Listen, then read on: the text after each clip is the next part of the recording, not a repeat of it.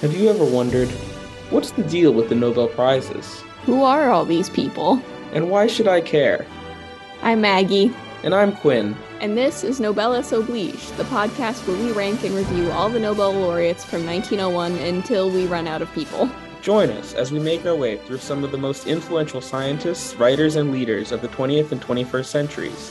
In the process, we'll explore their work, their impact on society, their personal lives, and more. And, most importantly, we'll see if they have that erudite mystique, that academic rigor, that sense of Noblesse Oblige.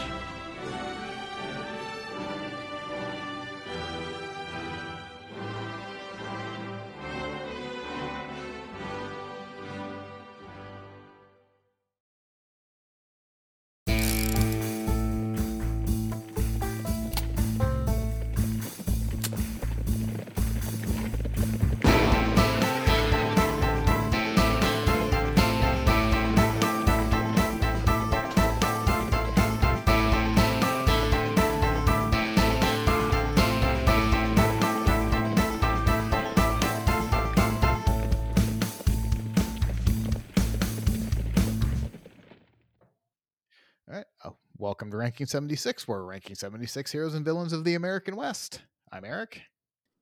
And I'm Matt.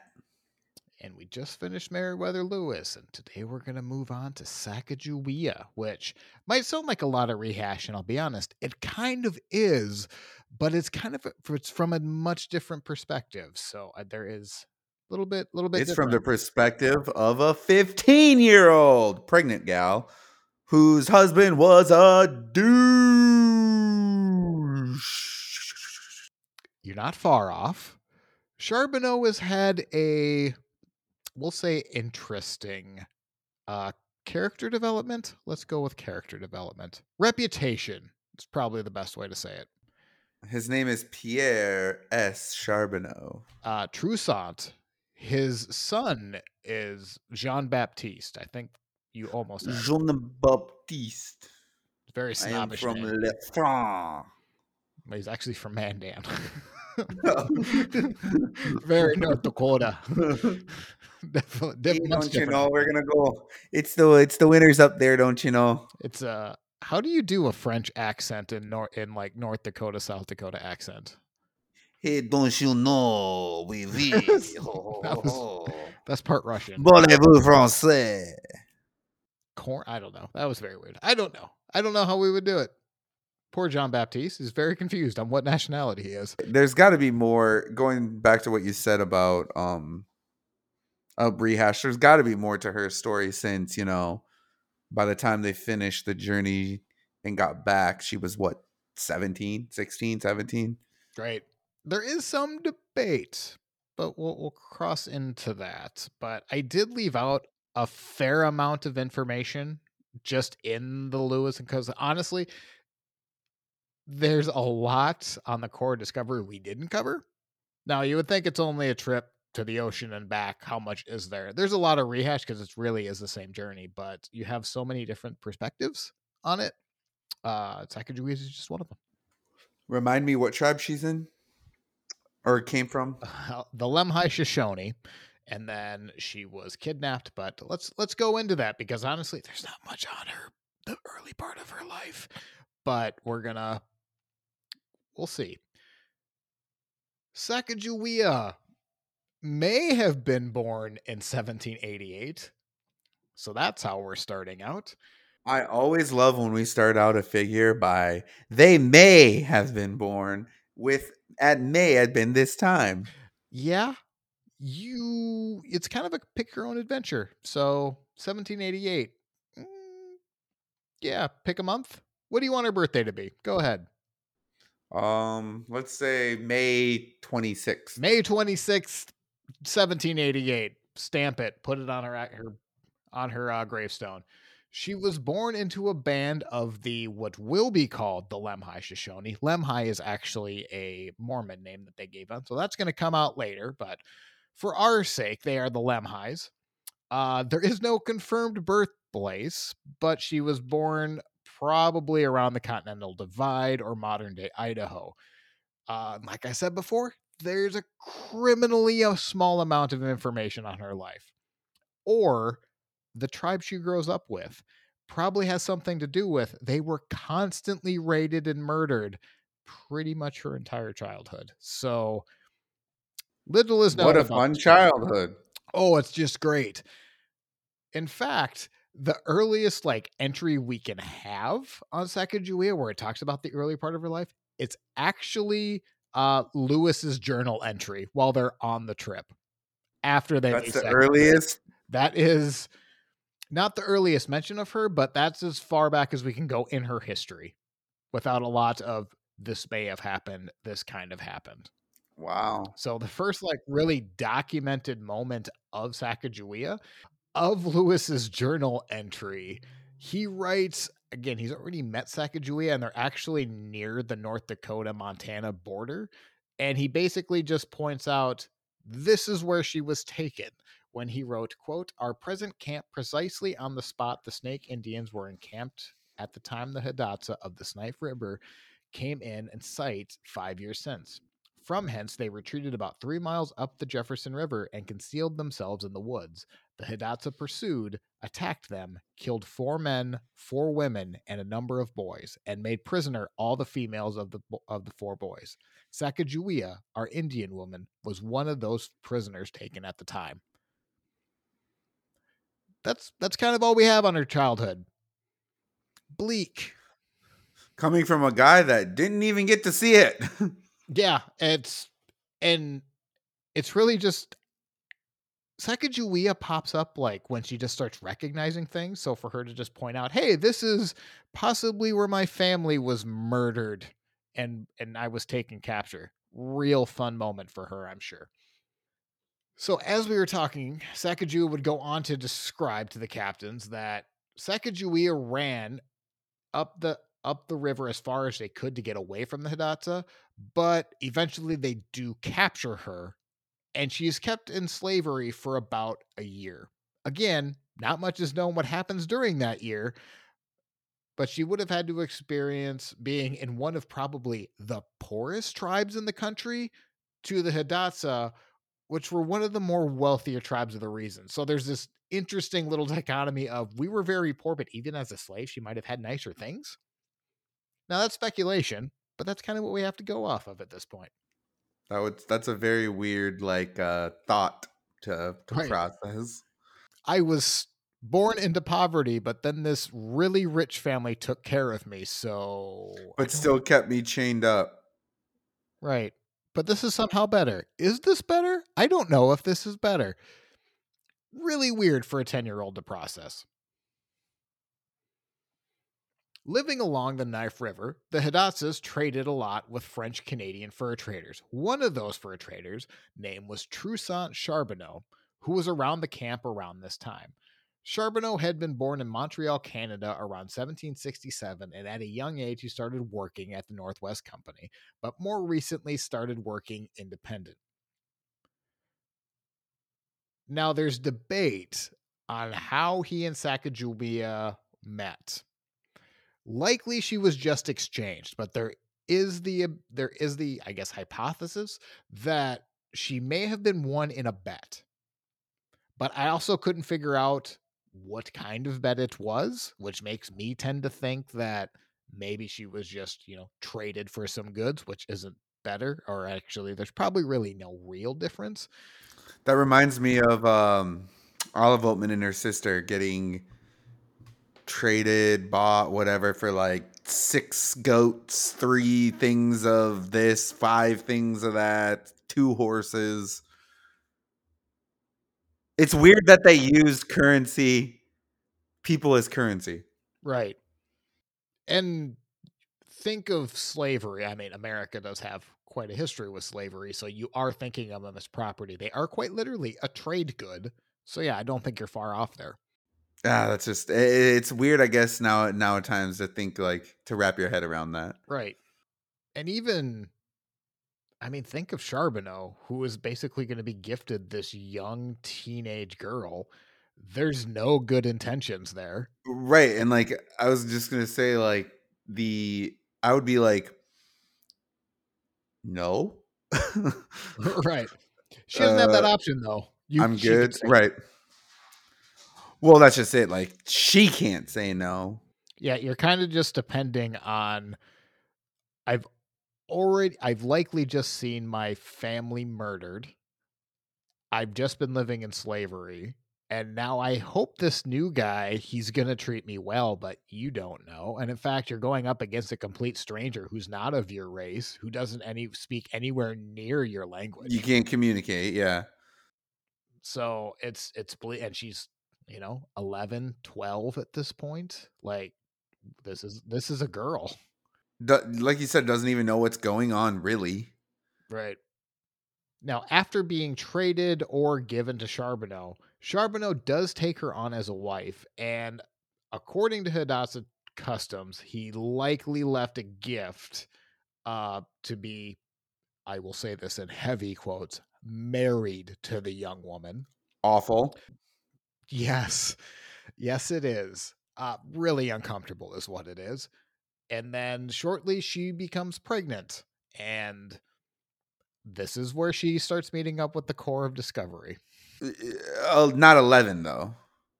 No, there's a couple years. You're right. So there is a couple years that goes by where they're together. Charbonneau also has another wife that really isn't mentioned.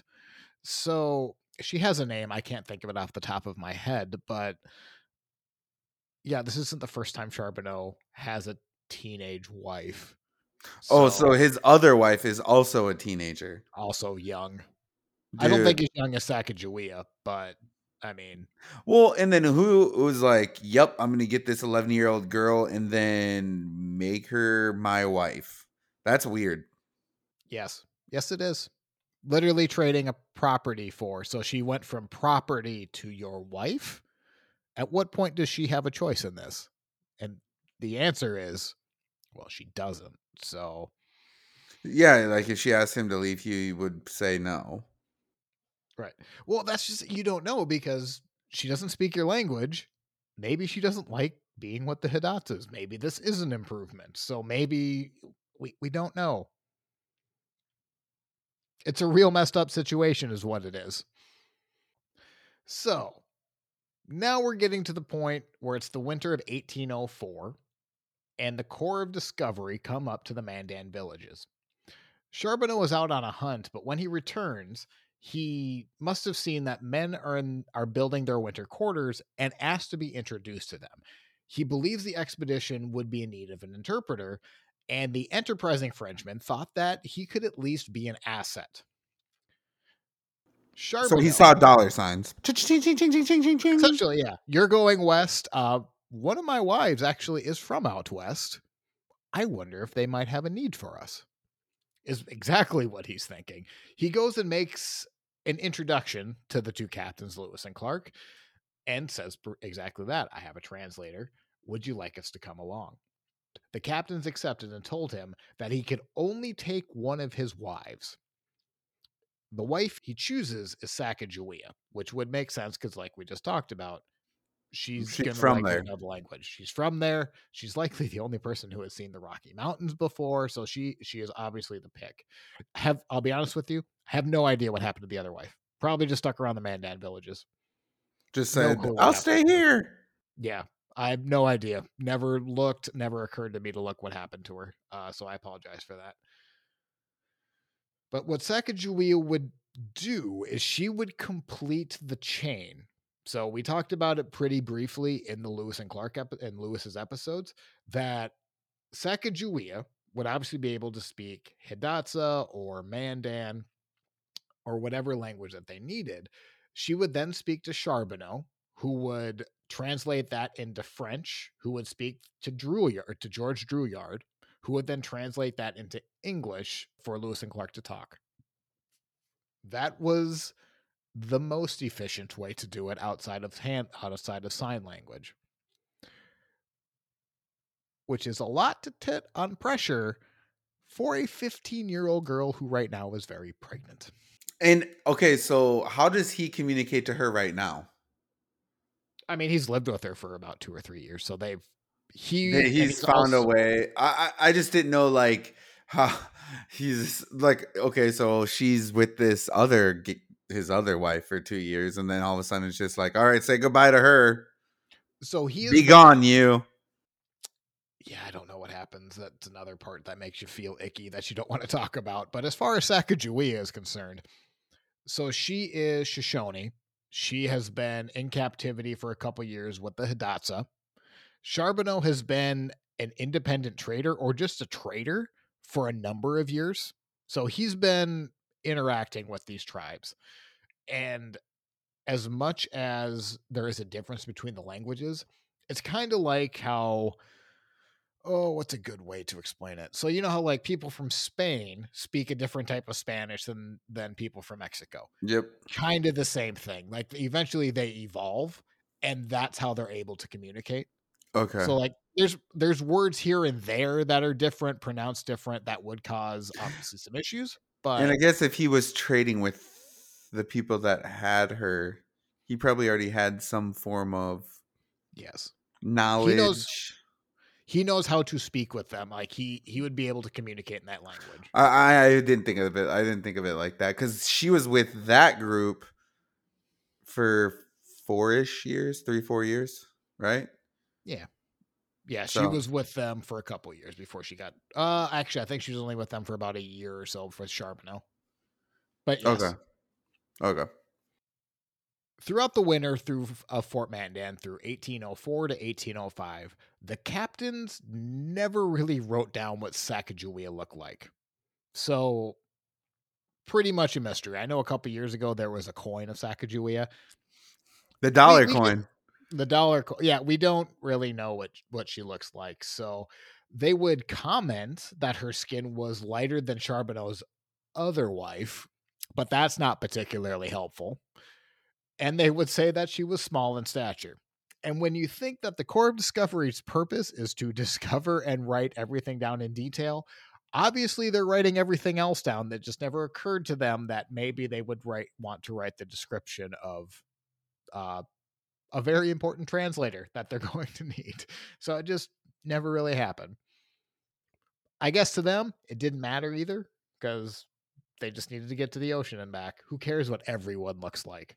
It's not like Sacagawea is the only one that doesn't get described. They just didn't describe any of the men and what they look like. So why would she be any different?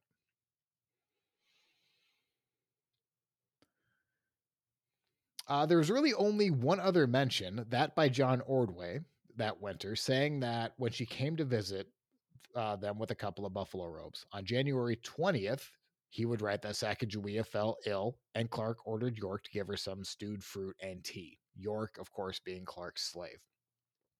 Considering she is about to give birth less than a month later, you could probably assume the sickness was due to her pregnancy. In February 1805, Lewis is the one that is going to deliver Sacagawea's child. Quote, "This was the first child of which the woman was born, and it was common in such cases that her labor was tedious and pain and violent." And yeah, I believe that. A very young girl giving birth in the middle of a North Dakota winter. Yeah, I bet it was pretty miserable and hard. Yeah, I'm going to be honest. It's going to hurt. This ain't going to I don't know. This might be the first baby I delivered.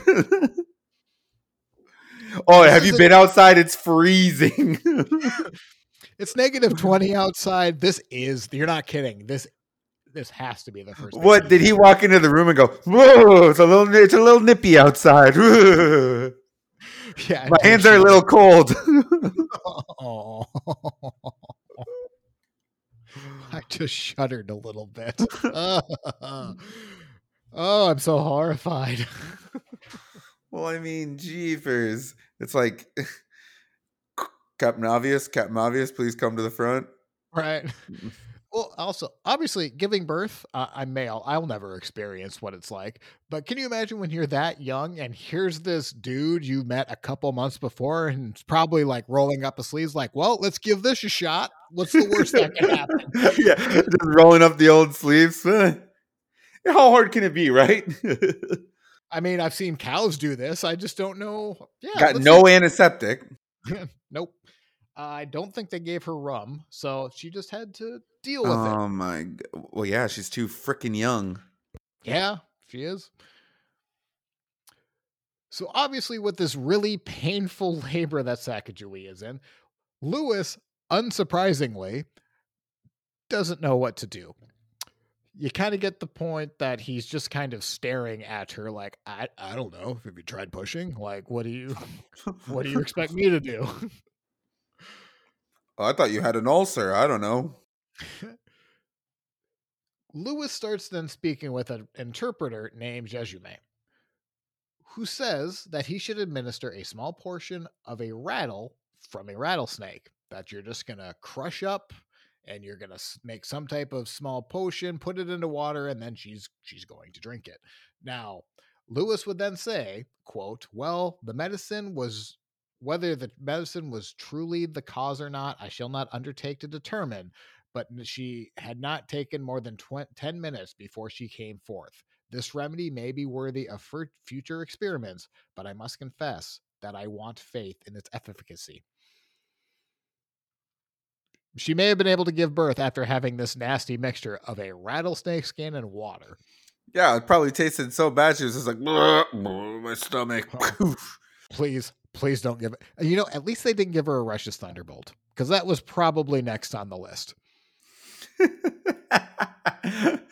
Oh, can you imagine just freaking crap everywhere? I don't want to imagine it. Thunderbolt. What's it called? Russia's Thunderbolt, right? Mm-hmm. Yeah, Russia's Thunderbolt, the laxative. And ladies and gentlemen, we all know what Russia's Thunderbolt is. It's yeah, it's not great.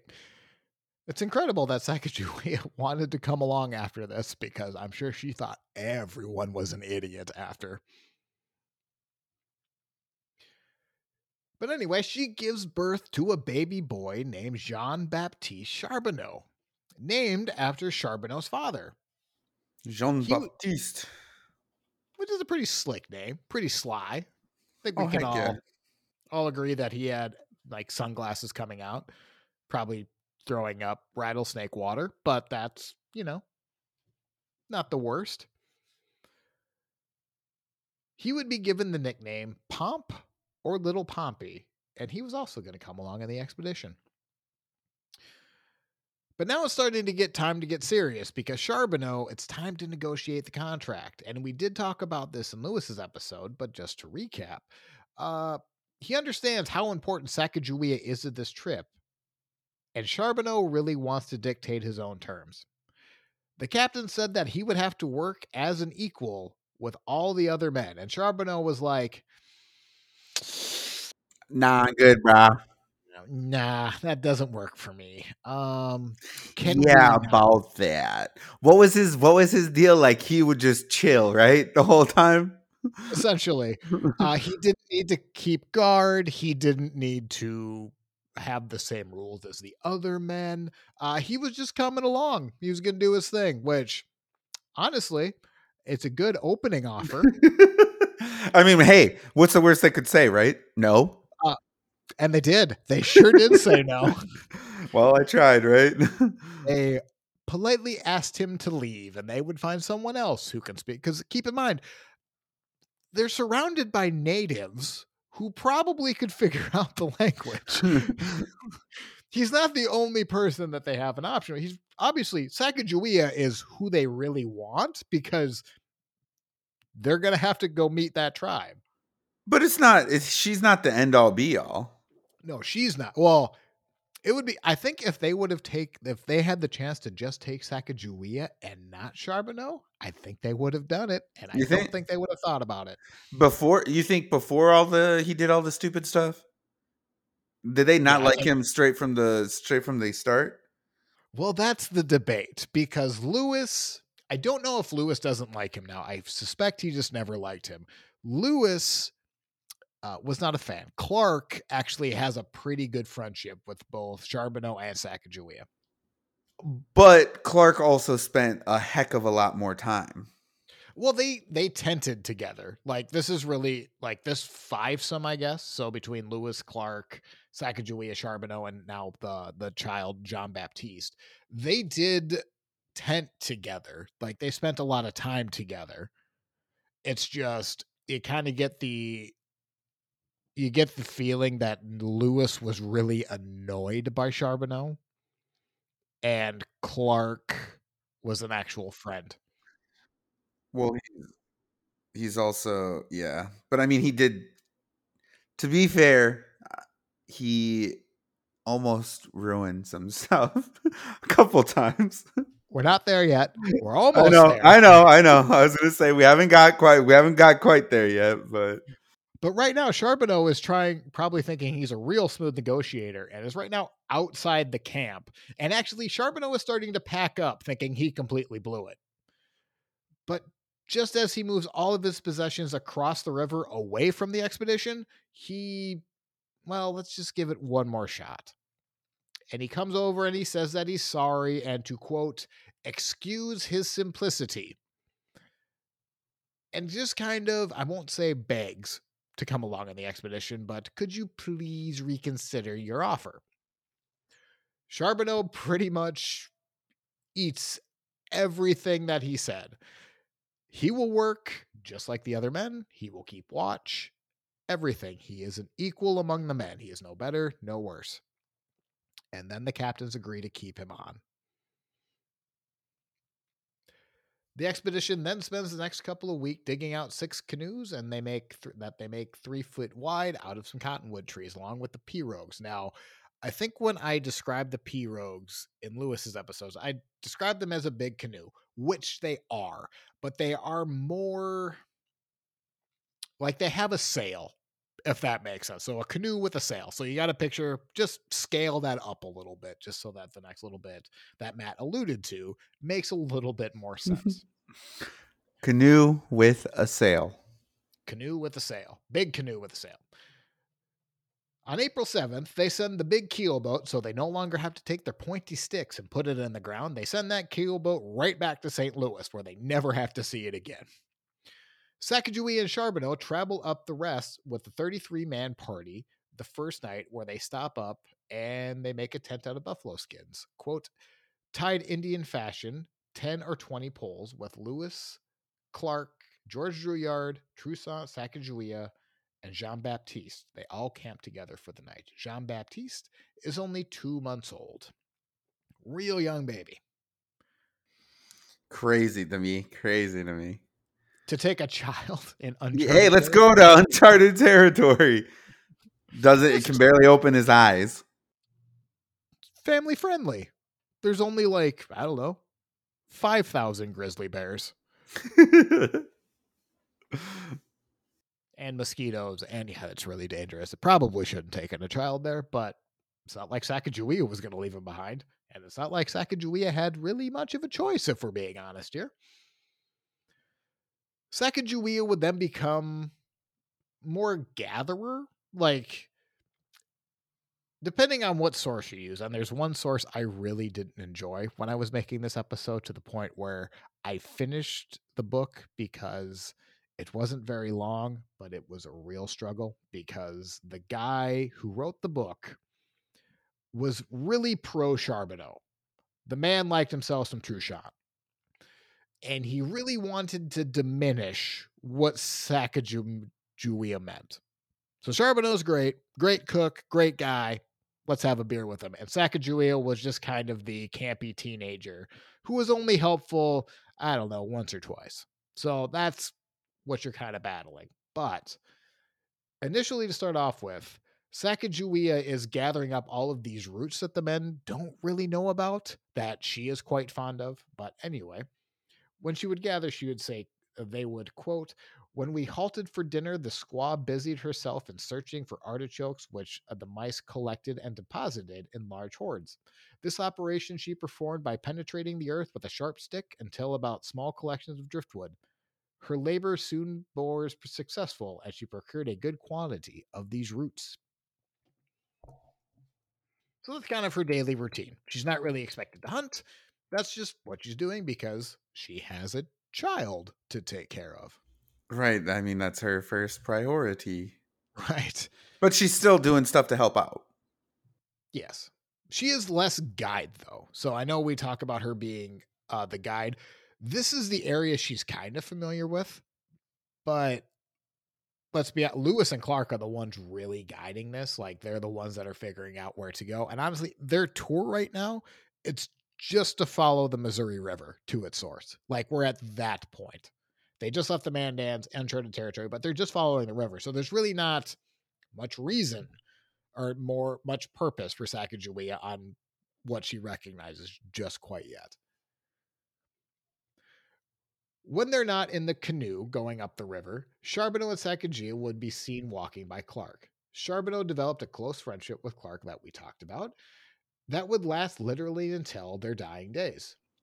Clark was also fond of Sacagawea, who he nicknamed Janie, and as we said before, Jean Baptiste, who was nicknamed Pomp. Lewis, on the other hand, was, not glowing. Perhaps it has something to do with that on April 13th, Charbonneau almost flipped a pirogue for the first time. Now, we talked briefly about the second time. The first time. Yeah. Yeah, we talked about before that most of the important objects in the expedition were transferred on the pirogue. Lewis believed that one pirogue, which was labeled the white pirogue, was safer than the other two. Have no idea what the distinction was. Lewis probably just, I don't know, did eeny, meeny, miny, mo, that one's safer. Maybe the other one had a big hole in the bottom of it. I don't know, but the white one was safer. It was easier to steer, so that's where they kept all of the really important things. Now, thankfully, the important things they considered, Sacagawea and her child. So they're on the safe pirogue. Yeah. Life is important. Hip, hip. Imagine. The downside is, if you're going to have Sacagawea and Jean Baptiste on the safe pirogue, you're going to have Charbonneau on that same boat. Well, if Charbonneau is equal to all of the other men, he's going to have to drive it from time to time. Hey, he's one of the crew. He is. It should be noted, Charbonneau was born in Montreal, has lived on the Great Plains for a good chunk of his life. Not much water there, eh? Not too much to sail around. So Charbonneau might not be the best sailor. I mean, I'm sure he was great at a lot of things. In fact, he was a really good cook.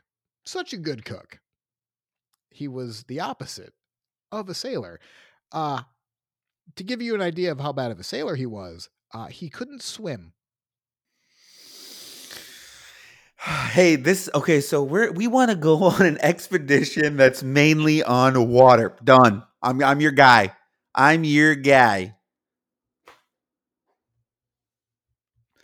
Can you explain to me what water is? How deep we talking? Monsieur, I do not understand what is this water. And he has to drive, and he has to steer. Oh no! I don't want to say this problem could have been being saw from a mile away, but I think when they negotiated that Charbonneau was one of the men, Lewis put him behind the rudder and was like, "I'm sticking to this decision. We're not double thinking it." And then, hey, let's just go on because we haven't actually talked about what actually happened. But, yeah, so on April 13th, they were gliding around with the wind in their favor. Hip, hip, hooray. That doesn't happen a whole lot. So they actually have the wind going against the current, and that's pushing them down. And then Charbonneau takes control of the rudder.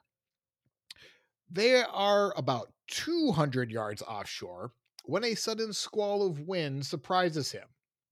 and the pirogue turned completely on its side, and a panicking Charbonneau steered the sail into the wind so violently that the boat itself nearly overturned.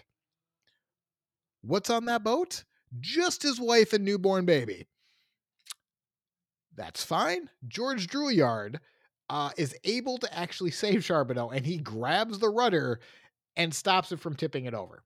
So thank God for George Drouillard, also on that canoe. Now, they would then make it a practice to not let the Frenchmen anywhere near the rudder for a couple of weeks, because Lewis, after this event, described him as, quote, perhaps the most timid waterman in the world. And you know what? Fair. He is a tradesman. He is a frontiersman. He's not a sailor. We all have our strengths. His wasn't sailing. It's fine. On the sailing journey. But go on. Are you saying that this might happen again? Have we alluded to this a lot? I don't know if you know this. So as we talked in Lewis's episode, on May 14th, 1805, again, they're traveling along, and Lewis is walking on shore, which is pretty typical for him.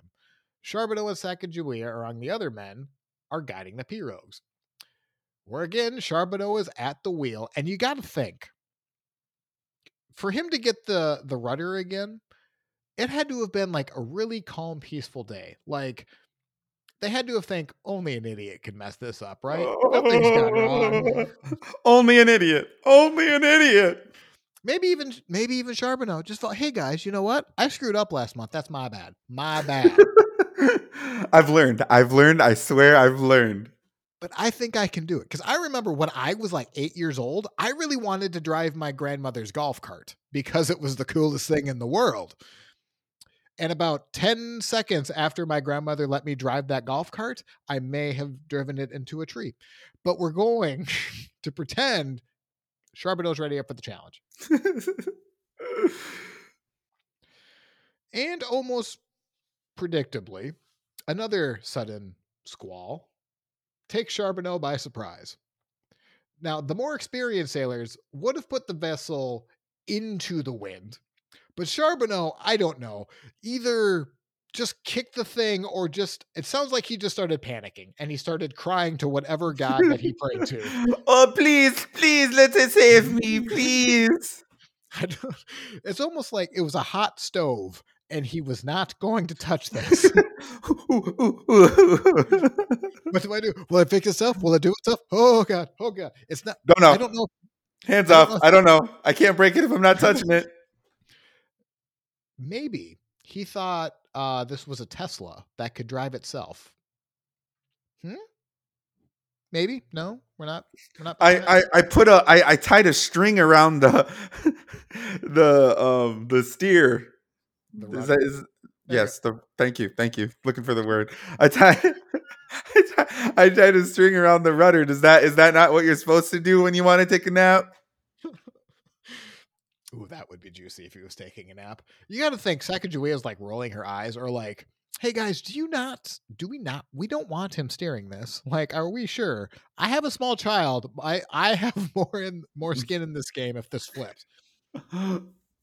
So anyway, the boat is near sinking. Charbonneau was panicking and the captains, in order to get the tension of the crew, i.e., and when I say the crew, I really mean Charbonneau, the captains are firing their rifles at the crew. I think Lewis was just aiming at Charbonneau, like, you know right. What? It can't get worse. Let's just kill him. Like, trying to warn you, and I accidentally shot him. I don't know. Oops, sorry. I guess that's the second person killed that's died on this trip, but we don't need to talk about this one. If it wasn't for Pierre Crozat, who was also on board, shouting at Charbonneau, to the point where he literally threatened to kill him. I mean, there you go. He was shooting him. Yeah, but Charbonneau or Crozat is much closer than Lewis on the shore. Keep in mind, also Lewis. We talked about in his episode. He's already throwing stuff on the ground. He's ready to swim out. They're like 300 yards away. So honestly, there's nothing Lewis can do. It's Krizat or the bottom of the Missouri River. So Krizat threatened the life of Charbonneau. And after about 30 seconds, and yes, all of this happened within 30 seconds, where you actually see, like, apparently the sail of the boat is literally skipping across the water. Oh my God. Just a pure panic. Once Krizat gets Charbonneau to calm down, then he's able to steer the rudder away into the wind, so the sail picks the boat out of the water. And then they just kind of, I don't want to say crawl back to the shore, but it was described that the boat was more underwater than it was above water. Now, Sacagawea during this whole time, again, has a child either in her arms or in a basket on her back. She's not only protecting this 3-month-old child, she's also noticing, hey, that looks like an important book that's floating away. Why don't I grab that? Oh, here's another important book. Let's grab that. If it wasn't for Sacagawea, the journals would have been lost. And their entire trip would have been the first 3 months. Because remember, they made copies. They sent that back to Jefferson. Right. That went back to the keel boat. Yep. But from the Mandans to this point, they would have been lost. Right. And that's like a ton of information. Yeah. If you think you're annoyed when you lose one work document, imagine losing 3 months worth of work because someone wanted to sink your boat. A guy that didn't know how to drive or steer. Right. Yeah. Now, they're running out of Missouri River eventually. It's still a ways off, but I didn't look this up, but I'm pretty confident that Charbonneau never drove the pirogue again. Oh, yeah, 100%. Absolutely not. In which case, I have a conspiracy theory that Charbonneau did it on purpose so he wouldn't need to drive.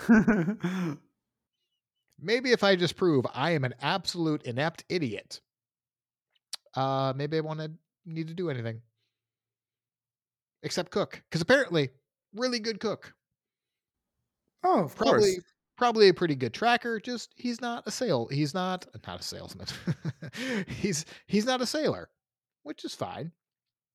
But he almost ruined the expedition. A very grateful Lewis would write of Sacagawea, quote, "The Indian woman to whom I've ascribed equals fortitude resolutions with any person on board at the time of the accident. Caught and preserved most of the light articles of which were washed overboard."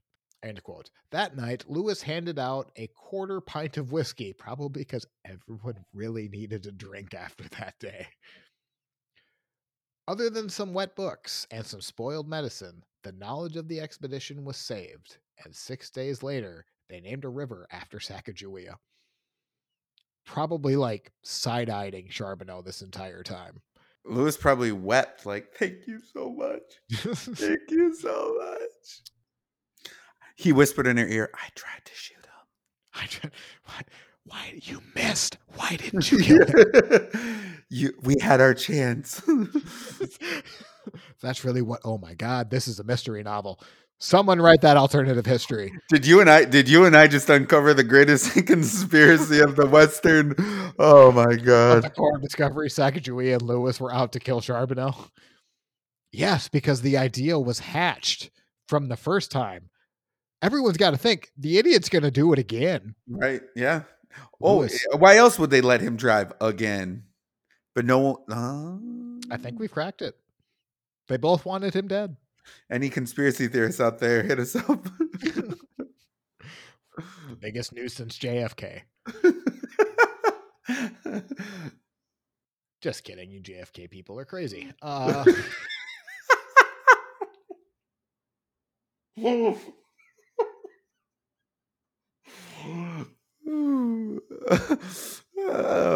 nice save. Nice save.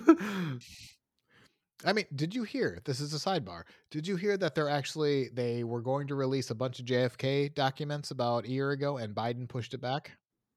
Did they really? Yeah. Dude, what if all the conspiracy theorists are right? That would be a stereotype. You have a lot of men in basements right now wringing their hands. You have a lot of what in basements? A lot of weird men in their basements wringing their hands. Oh man, you crack me up. Woo. Anyway, back to Sacagawea. Weird conspiracy theories aside. 3 days later, on May 17th, they are camping, and by they, I mean the captain, Charbonneau, Sacagawea, and Pomp are all in the same tent when they're woken up by the guard on duty saying that quite literally the tree above their heads was on fire. That's an alarm clock. In just moments, they were outside of the tent, and as soon as they were outside, quote, a few minutes later, we should have been crushed to atoms. They were almost crushed by a tree that was caught on fire. Oh my gosh. So many things could have...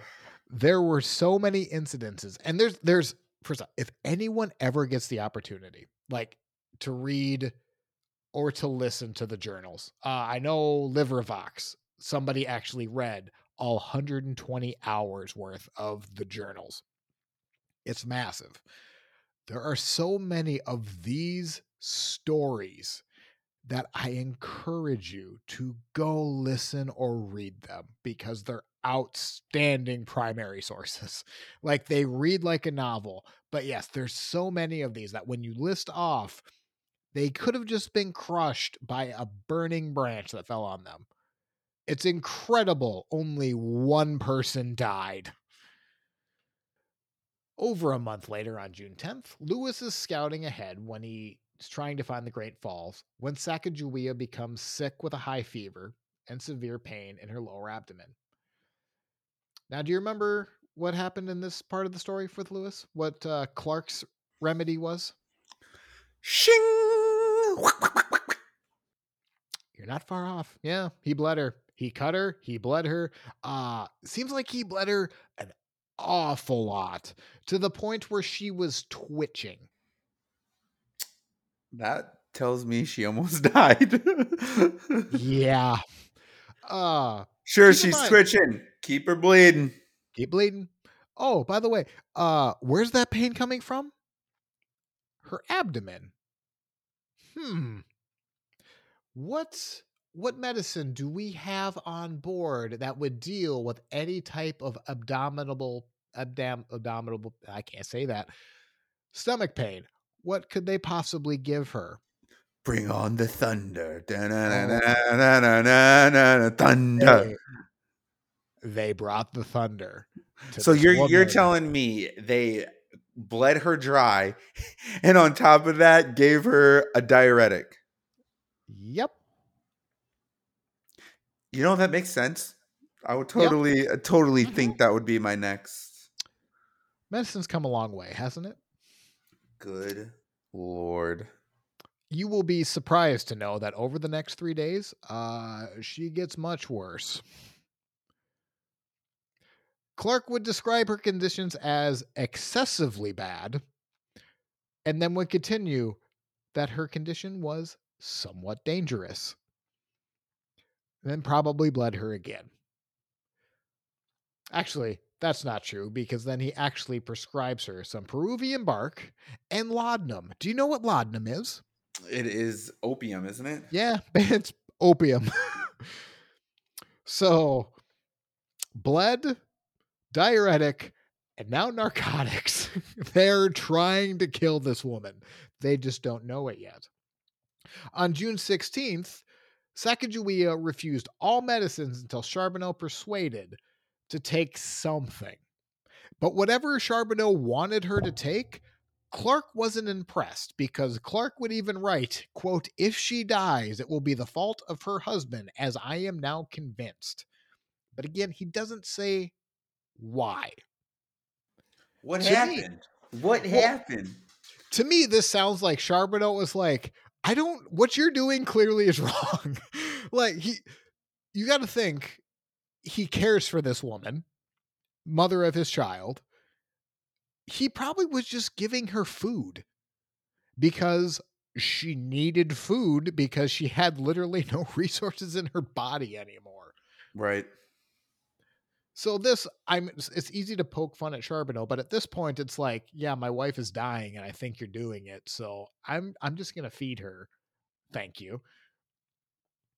So soon after Clark writes that in his journal, this is actually the part of the storyline where Lewis goes up front to find the Great Falls.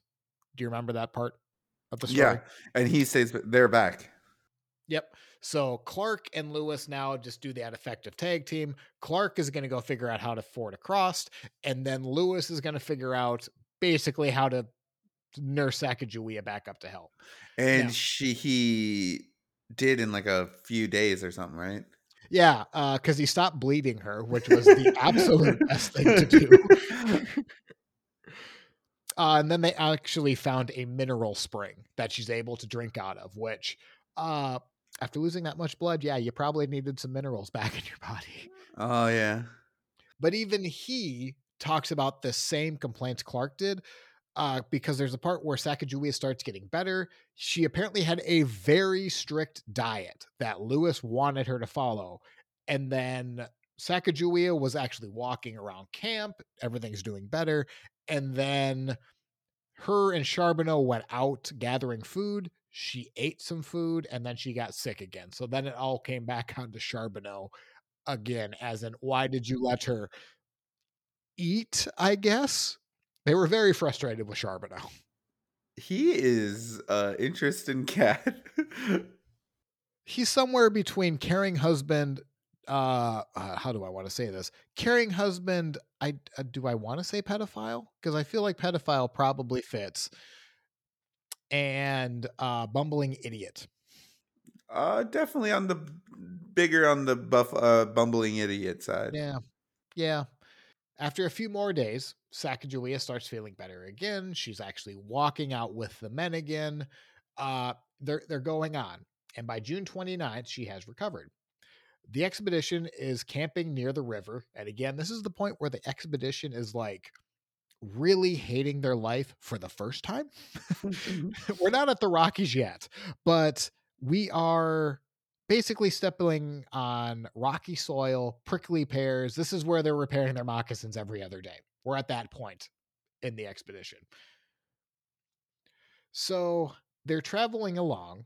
They go hunting when York just notices this really large black storm cloud just off in the distance. They make note of it, think, you know what? We've dealt with rainstorms before. Rainstorms, we can deal with this one. But they're going to go find some type of protection because this does look like a bad storm that's coming through. In order to get protection for the elements, Clark spots a, quote, deep gully above the falls. They would have some shelter from overhanging rocks on the upper side to protect them. They were safe enough to even put down their guns. And then it started to rain. Light at first, but then Clark would describe it as, quote, the rain fell like one volley of water. Seems like it was a downpour in a hurry. And keep in mind, they're in a gully. They're on lowland above a waterfall, if that made any sense. Thinking they had better get out of there because they start seeing a mixture of mud and water rushing towards them from above. They have just enough time to reach their rifles and ammunition as the water gets up to their waist. This was sudden. So they picked the wrong spot to hide from the rain. It seemed like a good idea to hide in a gully until it was like a torrential downpour. Sacagawea has just enough time to pick up her son and to carry him, who is literally naked, as his cradle is being swept away by the tide. So Clark has his rifle in his left hand, and in his right hand, he is helping Charbonneau and Sacagawea up. Clark described Charbonneau as, quote, much scared and without nearly motion. So again, Charbonneau, in the face of danger, is letting everyone down at the worst possible moment. Again! And again, here, and I know we said this a lot to the point where it's probably a drinking game at this point, but the teenage mother is calmly holding her child and going up the ridge. I can just, right when you were saying that, I could picture him just running around freaking out, and her face is just like the stern, like, why is this my life? What? Why is this guy the father of my child? Yeah, you know what what face I'm talking about. They're just as you're getting just a torrential downpour, you're soaked from head to toe. You hate life, and then you just look around at your significant other and you say to yourself, God, that guy is an idiot. Do you think that if this was The Lion King and Charbonneau was playing Mufasa and Sacagawea was playing Scar? No, Sacagawea would be playing Simba throwing. The story's changed. Throwing Mufasa into the. Get rid of him. Actually, who's the mother? Who's the mother lion? Nala? No, that's the. No, that's the. That's Simba's wife. I can't. I don't know if it ever says her name. I have no idea. But anyway, people know what we're talking about. The mother of Simba killing Mufasa because he's a complete moron who panics under pressure. Sliding a couple animals to Scar. Take care of it. Please and Stampede. And in this story, Scar is Lewis. The plot thickens again. Only in this horror story, Charbonneau survives. He is a man who cannot be killed. As they're escaping up the ridge, the water soon covers 15 feet deep where they were. Had they have been just a couple minutes later, they would have been swept away, and they were a quarter mile away from a 90-foot fall. They would have all been dead. All because of Clark. Yeah, he picked a gully. He picked the wrong time to go into a gully. So they get past the Great Falls, and Lewis now has his eyes on those Rocky Mountains that appear to be getting bigger, but they didn't seem to be getting closer. Quote, the mountains, they still continued high and seemed to rise of some places like an amphitheater, one rank above another as they recede until the river, until the most distant and lofty tops are clad in snow. He's now starting to realize these Rocky Mountains. They're big boys. They're big boys. We gotta go find these Shoshones like right now. So that's what they do. They book it as fast as they can. Again, this is the part of the story where it's getting late quick. They decide that Clark will lead an advanced scout party. But before he goes, what was the magical word he asked Sacagawea for? Tababone! Tababone. Which he asked for the word for white man or friend. And Sacagawea apparently looked at him all confused and was like, I don't know, tababone? Which more or less meant stranger, or even worse, can be translated into enemy. Whoopsie. My bad. The party make good progress, and Sacagawea gives them good news as they start approaching the Three Forks of the Missouri River in modern-day Montana, when she recognizes what is called, by her people, the Beaver's Head. So, awesome. We just completely skipped the part where they had that big debate over which part of the Missouri River they needed to take. Well, this is proof that they're on the right course because Sacagawea is starting to recognize stuff. This is what's really important. This is why she's here, to make sure that they're on the right track. So Clark goes ahead, tababone in hand, and he doesn't really find anyone. So he ends up coming back. Now it's Lewis's turn to go shout tababone at strangers. And he has a little bit more luck, But, and this has never been explained to me or to anyone, why they didn't take Sacagawea, I will never understand. I think we mentioned it in Lewis's episode, like, the only one that can speak the language. No, you stay behind. We'll call for you when we want. Maybe it was the baby. They didn't want to take her and the baby just in case, or who knows? We'll never know. That's what I was thinking too, but at the same time. Oh, no, because the baby in Sacagawea would have showed them they were not a war party right from the beginning. Yeah. Now, maybe they thought she would slow them down, but at the same point, you just took her across country. This is where you need her. To leave her behind is just stupid. It's real dumb. They don't make a lot of mess ups on the court on the well, unless her husband said he had to go too, and they were like, never mind, we'll take our chances. That's probably true. The idiot factor of Charbonneau probably does come into it a little bit. So anyway, Sacagawea stays with the main body of the expedition as they drudge through the Missouri River. The men have become fatigued wading through the river waters and are now becoming more and more tired every day.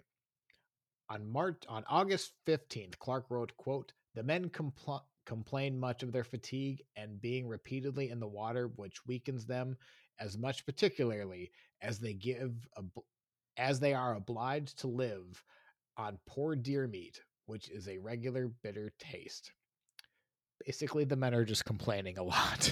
Right. They still have food to eat, but apparently the deer in this area were eating literal bitter roots, which gave their meat a bit of a bitter aftertaste, we'll say. And they're not happy about it.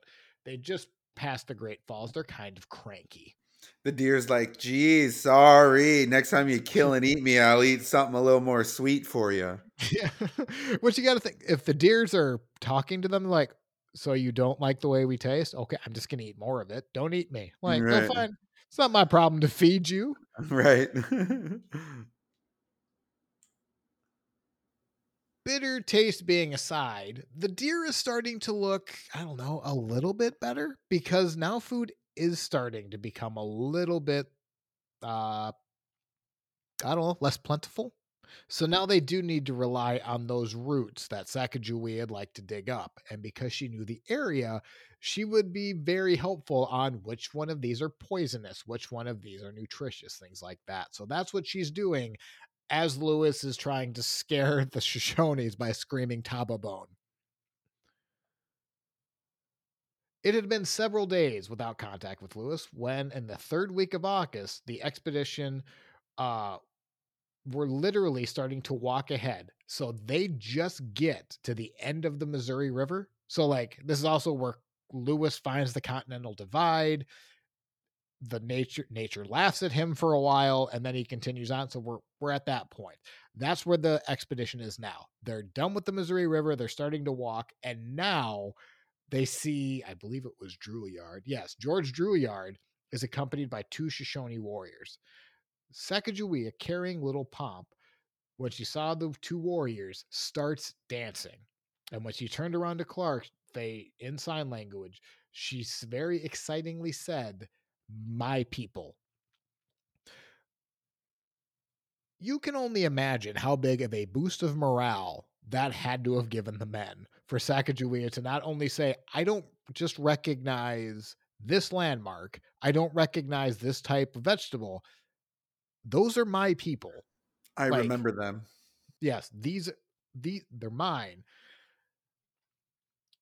They're escorted back to the village when a group of women, including a friend Sacagawea believed was killed in the same raid that Sacagawea was taken captured in, they reunite.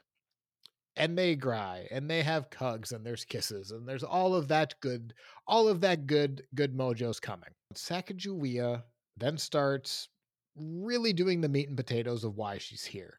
She starts doing the translation chain between Charbonneau, and then to Drouillard, and then to Lewis and Clark, so on and so forth. Just as that is beginning, Stephen Ambrose writes, quote, "Scarcely had become the cumbersome process when Sacagawea began to stare at Cameahwait, suddenly recognizing him, her brother. She jumped up and ran and embraced him, threw her blanket over him, and cried profusely. Biggest coincidence in American history. I don't care what anyone says. To find her long-lost brother at a crucial point in the expedition. I don't know. Olive Oatman's brother finding her was pretty crazy. Well, like there they had newspapers. Like they had resources to come find her because I forget Olive's brother. I want to say Joe. I don't think it's Joe. But when he he survived and he was able to say that Olive was still alive. They didn't, Sacagawea didn't have that. Oh, you're right. You're right. So to just blindly come in and yet her brother rises to a position of power. He had to believe she was dead because honestly, her parents were dead. She just assumed her brother would be dead also. And yet here they are. Brother and sister are finally reunited. Reunited and it feels so good. Quite literally. Negotiations suddenly just got easier, and the expedition and the Shoshone open up talks for the couple days. They come to terms. Everything's good. The expedition is going to wait a couple days, and they're going to go on. When Lewis becomes incredibly annoyed by Charbonneau, probably not the biggest newsflash to anyone, but why is he so annoyed at Charbonneau? Well, it turns out Sacagawea was talking to someone from the Shoshones earlier that morning, and they mentioned that Cameahwait was actually planning on taking the horses that they just negotiated for. Cameahwait was going to go on a hunting trip back east, effectively abandoning the Corps of Discovery when they absolutely couldn't leave. Sacagawea came exact from that conversation to Charbonneau, and Charbonneau just kind of sat on that information for a couple of hours. He told them that day, but he wasn't exactly in a hurry to tell them either. Oh, hey, before I forget, I heard something the other couple hours ago. Hey, it was really important. What was it? Oh, those incredibly important horses that are life and death for us. They want to take those out for a hunting trip. Does that sound good? So yeah, I'm glad I told you that. So anyway, putting his annoyance to Charbonneau aside, Lewis immediately sends out and talks to Cameahwait, along with two other chiefs, and requests that they smoke a peace pipe together. Lewis asked, and now again, Lewis doesn't directly go in guns blazing to Cameahwait. He takes the calm, we'll call it the guilt trip approach. Lewis asked the Shoshone if they were men of their words, which I'm sure out of the blue gave zero clue of why they were there. The Shoshone suspected the captain knew that they were about to leave, said that the hunting trip, the two other chiefs that were sitting with Cameahwait and Lewis, kind of realize they know exactly what Lewis is talking about, and they instantly point the finger at Cameahwait. It was his idea. We wanted to help you guys, but Cameahwait is the one that didn't want. He was going to take it. It was all his fault. Cameahwait bowed his head and said that he knew it was wrong, but due to his scarce game over the summer, his people were hungry, and it was his responsibility as chief to take care of his people. However, he did tell them that he would keep his word and the expedition, and they would help the expedition across the mountains with the horses. So that's great. Which, to Cameahwait, it's a fair argument. But you got to think, maybe don't promise you're going to trade with these men and then abandon them. And then abandon it instantly. Yeah, not the best look. But he does renege. Gets another point of the expedition where it's like, this could have went horribly wrong. Like, there's a lot of peaks and valleys in this story. Now, the captains probably should have taken that as an omen, because if Cameahwait is already saying that game is scarce, they're now about to go into the mountains, And if you remember, this is where it gets really tough on the expedition. But they go up into the mountains anyway.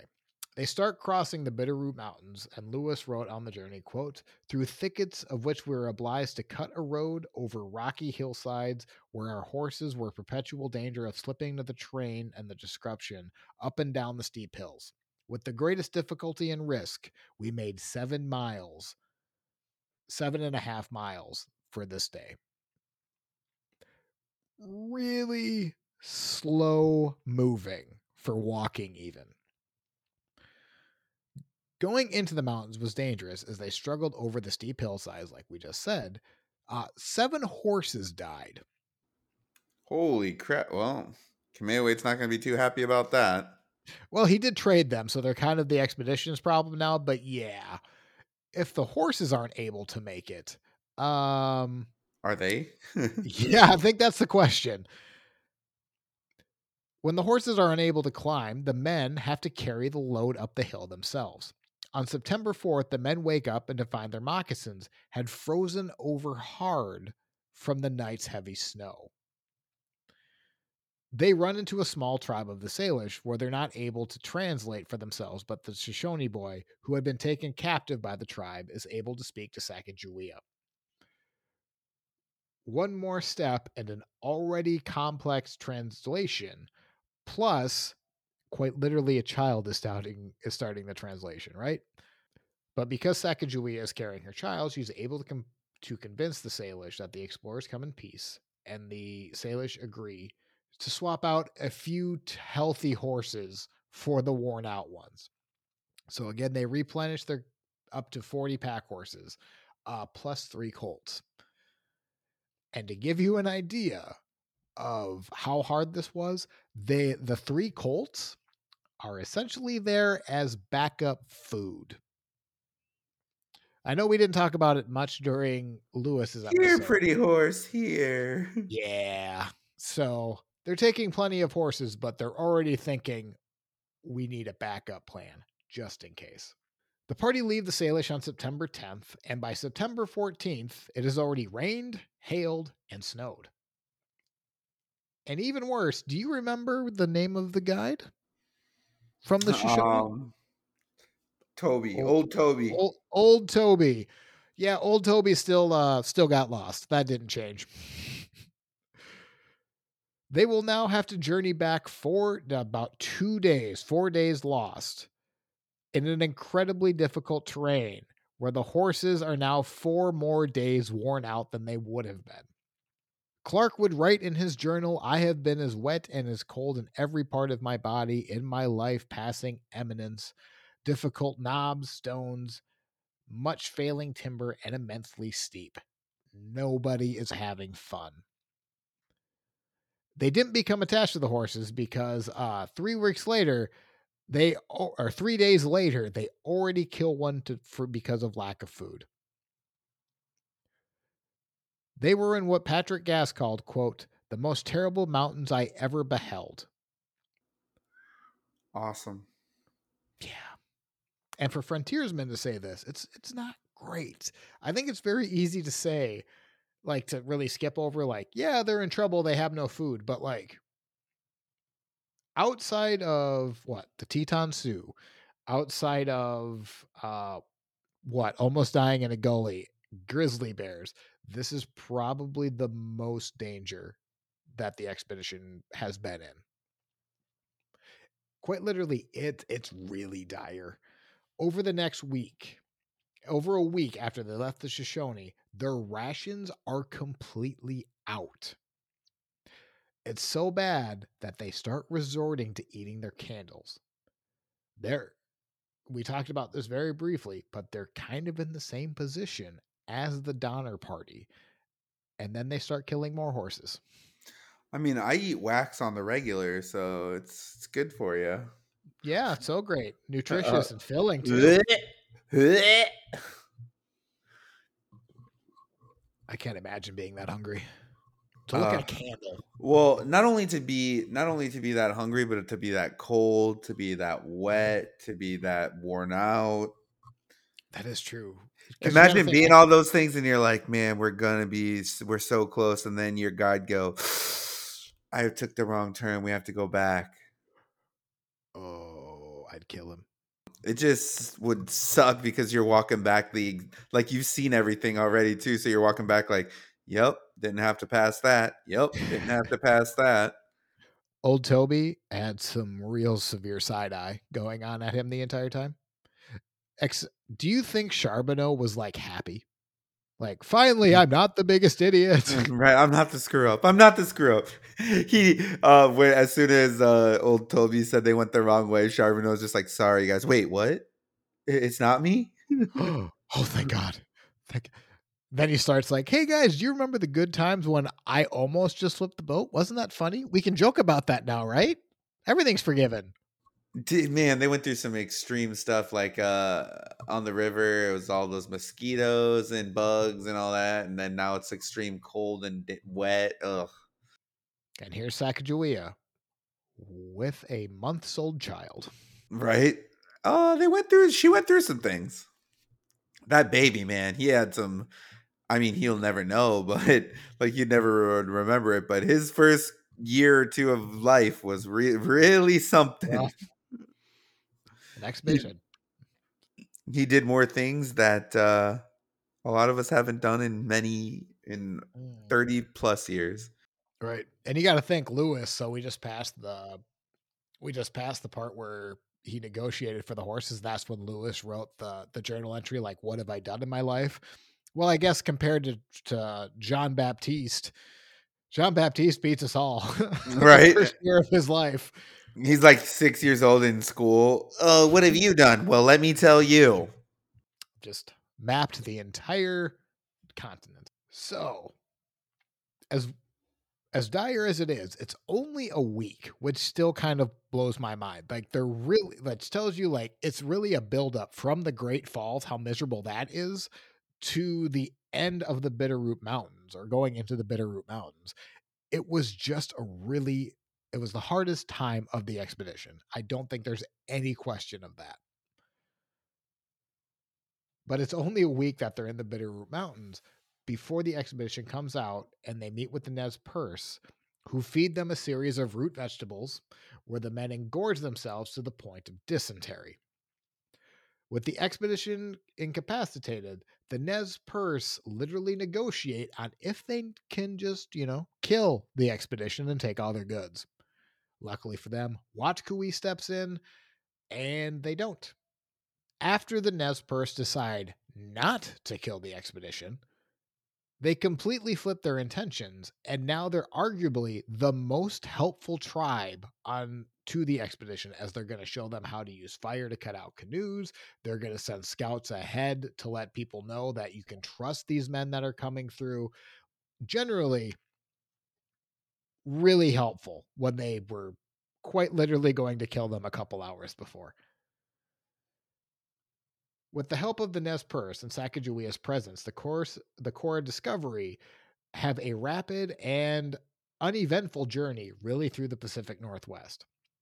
Clark would write of Sacagawea, quote, "A woman with a party of men is a token of peace," and gives her credit for most of the good relations. As they are now jumping on the Columbia River, and for the first time, they are now have the current at their backs. They flew. It had to have felt like flying. Really, they were only going like 30 miles a day, but that had to feel like you were flowing. I mean, from going 7 to 10 miles a day, they were like, right. Whoa! I don't know how many seatbelts there were in the canoe, but they had to fasten them. Slow down, sir. Slow down. 6 days after breaching on the Columbia, they meet a band of Snake Indians near the present day, I think it's just Pasco, Washington. I'm sorry if I butchered that, if anyone's listening from there, but they got to there. They're in Washington State. The expedition is now encouraged as they start to find goods, like trade goods from tribes. Some of those goods are now starting to include copper, which means European traders have been here before. Even more, this is just funny, even more of a proof that they're dealing with Europeans. The tribes show them how well they know English by saying things like, son of a bitch. They literally start cursing at them. Cursing aside, the impatient men now are taking risks that they wouldn't normally take the year before. The waters are incredibly rough, and in these cutout canoes, they're just going down rafts that they have no business going down to the point where tribes are lining out miles ahead. They're going to the banks of the river ready to just pick up any type of overflow. So when the canoes did capsize, that they would just pick up any of the trade goods, which had to be really bittersweet for them when they actually see the men made it down the river, but also they couldn't just pick up their stuff and walk away. Meanwhile, again, if we haven't mentioned it, Sacagawea still has a baby on her back who has to also endure as these men are going down these rapids at times that they probably shouldn't have. By November 2nd, in Washington state, they are now officially on map territory again. They travel a couple more days, making now 30 miles a day, when Clark writes on November 5th that they are now seen in the same area as white traders. The weather isn't all that cooperative, but they're getting close. On November 7th, William Clark finally wrote in his journal, Ocean in View. Oh, the joy. Now, still premature, but honestly, they did. I'd be breathing a sigh of relief. Oh, I'm sure they were. Because this is the part in Clark's journal. It's just kind of funny because you just get this sense that they all just take a deep breath because Clark says ocean in view, oh, the joy. For like the next couple of pages of the journal, Clark just gets a case of the O's, like, oh, isn't this great? Oh, this is a great feeling. Like he really has that phrase stuck in his head. It's actually, he just wakes up every morning. Oh, what a beautiful morning. Oh, what a beautiful day. I love that idea. He puts out his finger and a little bird flies on it. Good morning, little bird. A singing William Clark makes me so happy. Oh, that happened. Everyone write that down in your history books. That happened. Clark was now just singing everywhere he went. Now, again, it was a bit premature. They actually had to go about 30 miles because they're really just in a gigantic bay, but they traveled in 30 miles the next day and they reached the ocean. But for whatever reason, they don't take Sacagawea to go see the official ocean. And you got to think she was probably a little bit bitter about it. Really? She goes on this whole journey and then they're like, no, not for you. Nope. Boys only. Mm-hmm. Can't do it. Now to defend them, getting to the actual beach of the Pacific Ocean is real tough. This isn't like in Almost Heroes when Chris Farley rides an eagle down and splashes in the ocean. There's really steep ridges, really tough terrain. So you can see why they wouldn't want to take Sacagawea and, again, their very young son. On the other hand, why does this suddenly matter now? Now it becomes too dangerous. Now, in which case, I don't know if Sacagawea rolled her eyes, but I bet she did this day. Now this is where you're making this decision? Oh, okay, great. Now it's too dangerous. Not the rapids that you nearly killed me on, not the grizzly bears, not my idiot husband trying to drown me twice in a river. Not the gully. Now this. Not bleeding me. Steep, yeah, you MFers almost killing me, but this steep hills, yeah, so dangerous, yeah, okay, thank you. I'd be furious. So anyway, only like a few men end up going to the beach that day. The rest just kind of hang out thinking that we're close enough. Now, you will remember that the weather wasn't particularly great. Now, it's not cold like it was the winter before at Fort Mandan, but it's just wet.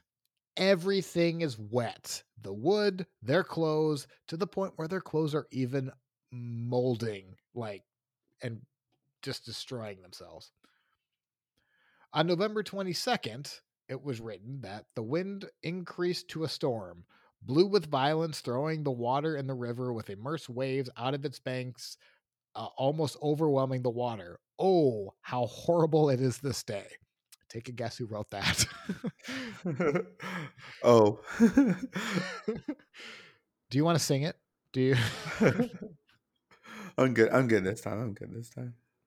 So now this is where they need to decide where they need to stay for the winter. There's three decisions. They can stay with the nearby Clatsop Indians. They can cross the river they can cross the river to the south side where they can collect salt. Better view of the ocean so they can see a steamship, or not a steamship. Those don't exist for a while yet. Whoopsie. They can see a trading vessel, or they can go up the Pacific. They can go up the Columbia for a bit. Really, to me, there's only one decision. Of course, you're going to go to the place where you can see the trading ship, because they're broke at this point. They really need a trading vessel. And remember, that's also plan B or plan A to get the journals back to Jefferson, as they would send them on a trading vessel. So they take this wonderful vote that I am not particularly high on, but it's fine. They all vote on where they're going to stay, where York, Sacagawea, everyone gets a vote, and they vote to stay on the south side of the bank where they're going to see the trading vessel. I ruined that moment again for everyone. I'm very, very sorry. While they build their winter quarters, the captains begin finalizing the map that they just created that for the first time will connect the Pacific Ocean to St. Louis, Missouri. That's what the captains are working on. The men, well, outside of building, they need to hunt. And what they can find is elk. And elk. And when they can't find elk, they find elk. That's all they eat for weeks at a time, to the point where they even, they kill a horse because they're sick of elk, but then they also start eating dog. Jeez. They're that sick of elk? They're that sick of elk, which, considering how bad it was in the Bitterroot Mountains, I don't feel that terrible. I understand wanting to have some variety in their diet. And Sacagawea is able to find some roots here and there to do that, but come on. Do we need to be killing dogs? Is that what we need to do? Now, semen's fine. They're not going to eat semen. Right. Too salty. Oh. Why did you have to phrase it like that? You know why. I don't know why. Do you want to explain? Not in detail. Yeah. We're going to have to put an explicit on this episode if we do. So they're so desperate for something else that they get really excited when they hear that a whale washes up on a beach. Woo, whale, yum. This whale wasn't new. Because they're obviously 30 miles from it. So they have to go and get it. So they get all excited to go get to this whale. So they actually take a vote on who would like to come with. And Sacagawea probably really raising her hand. I'm going this time. I don't care what you say. I'm going to see the ocean. You MFers are going to take me. And they do. And after about a day or so of journey, they get to the beach, only to find the whale was pretty well stripped of everything. Right. A native tribe, I believe, called the Tillamook. Is that what they were? I didn't write them down. I think they were the Tillamook. That's what it was. The Tillamook tribe had basically stripped the carcass of everything. But Sacagawea got to see the ocean. Then they found the natives, they traded, they got some blubber, they got some stuff. And they got some stuff. That really kind of is, that's the highlight of the winter. A lot of eating elk, a lot of map making. Yeah. There really wasn't much to report at Fort Clatsop, which is what they ended up calling their winter quarters. Other than they tried to not eat elk as much as possible, they also failed to see a trading vessel to send the journals home in advance. The tone of the expedition, however, is not different. They're just now incredibly homesick. They had been on the road or on the river. They've been traveling for 2 years. Anything they can do to get home faster, they're going to do. Only now they're going to be increasingly more annoyed by tribes and their asking prices. Not only asking prices as far as bartering, because remember, the Corps of Discovery, Lewis described that they had enough for 2 handkerchiefs worth. Like, really nothing to trade. So not having that trading vessel really does hurt them. But the tribes are also continuously stealing from them. We talked in Lewis's episode, but when semen is taken from Lewis, he is ready to burn down a village. When he returns from getting his dog back, he finds out that they had stolen an axe, where if Lewis would have found the natives that stole the axe, he would have put them to death. Completely different vibe on the way back. Tone shift aside, the expedition takes off from Fort Clatsop in about April 1806, and by June 1806, they reached the Nez Perce, where again, if you remember from Lewis's episode, they stashed a lot of supplies, but more importantly, the horses that they would need on the journey back. They reach back to the Nez Perce, who very annoyingly tell them that there's too much snow in the mountains and they're not going to be able to cross for 3 weeks.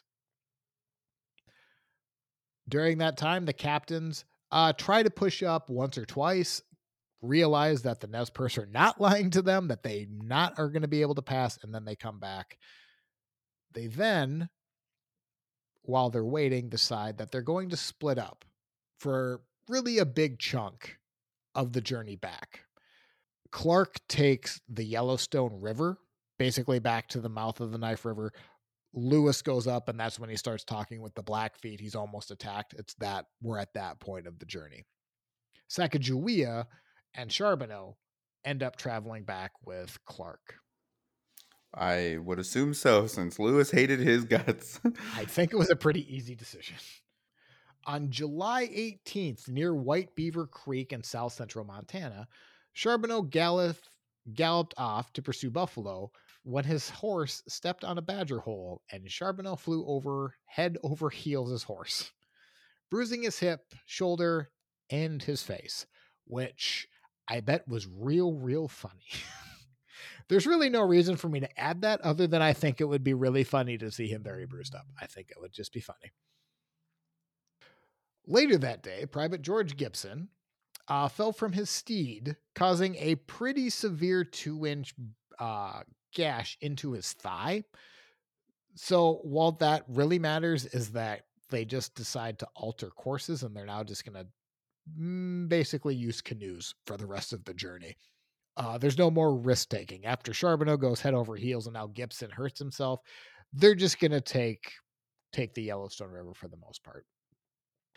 As they continue down the Yellowstone River, it's really not as eventful as Lewis's branch, which makes you think like Lewis was either a magnet for really awesome stories, or Clark was just more of like the even keel. He just maybe didn't write as much of those details down, but not much happens on Clark's leg of when they split up, except Clark ends up finding what is now called Pompey's Tower. And why that's important is because Clark goes inside this very tall plateau, and he actually writes his name, W. Clark, July 25th, 1806. He carves that into stone. Now, we talked about in Lewis's episode that they had written something like that similar on the Pacific into a tree. Well, obviously trees are going to grow and that's going to erase.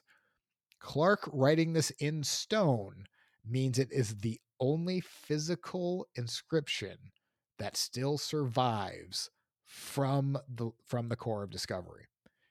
And all it says is W. Clark, July 25th, 1806. As far as I'm concerned, he's the only one that went on the journey.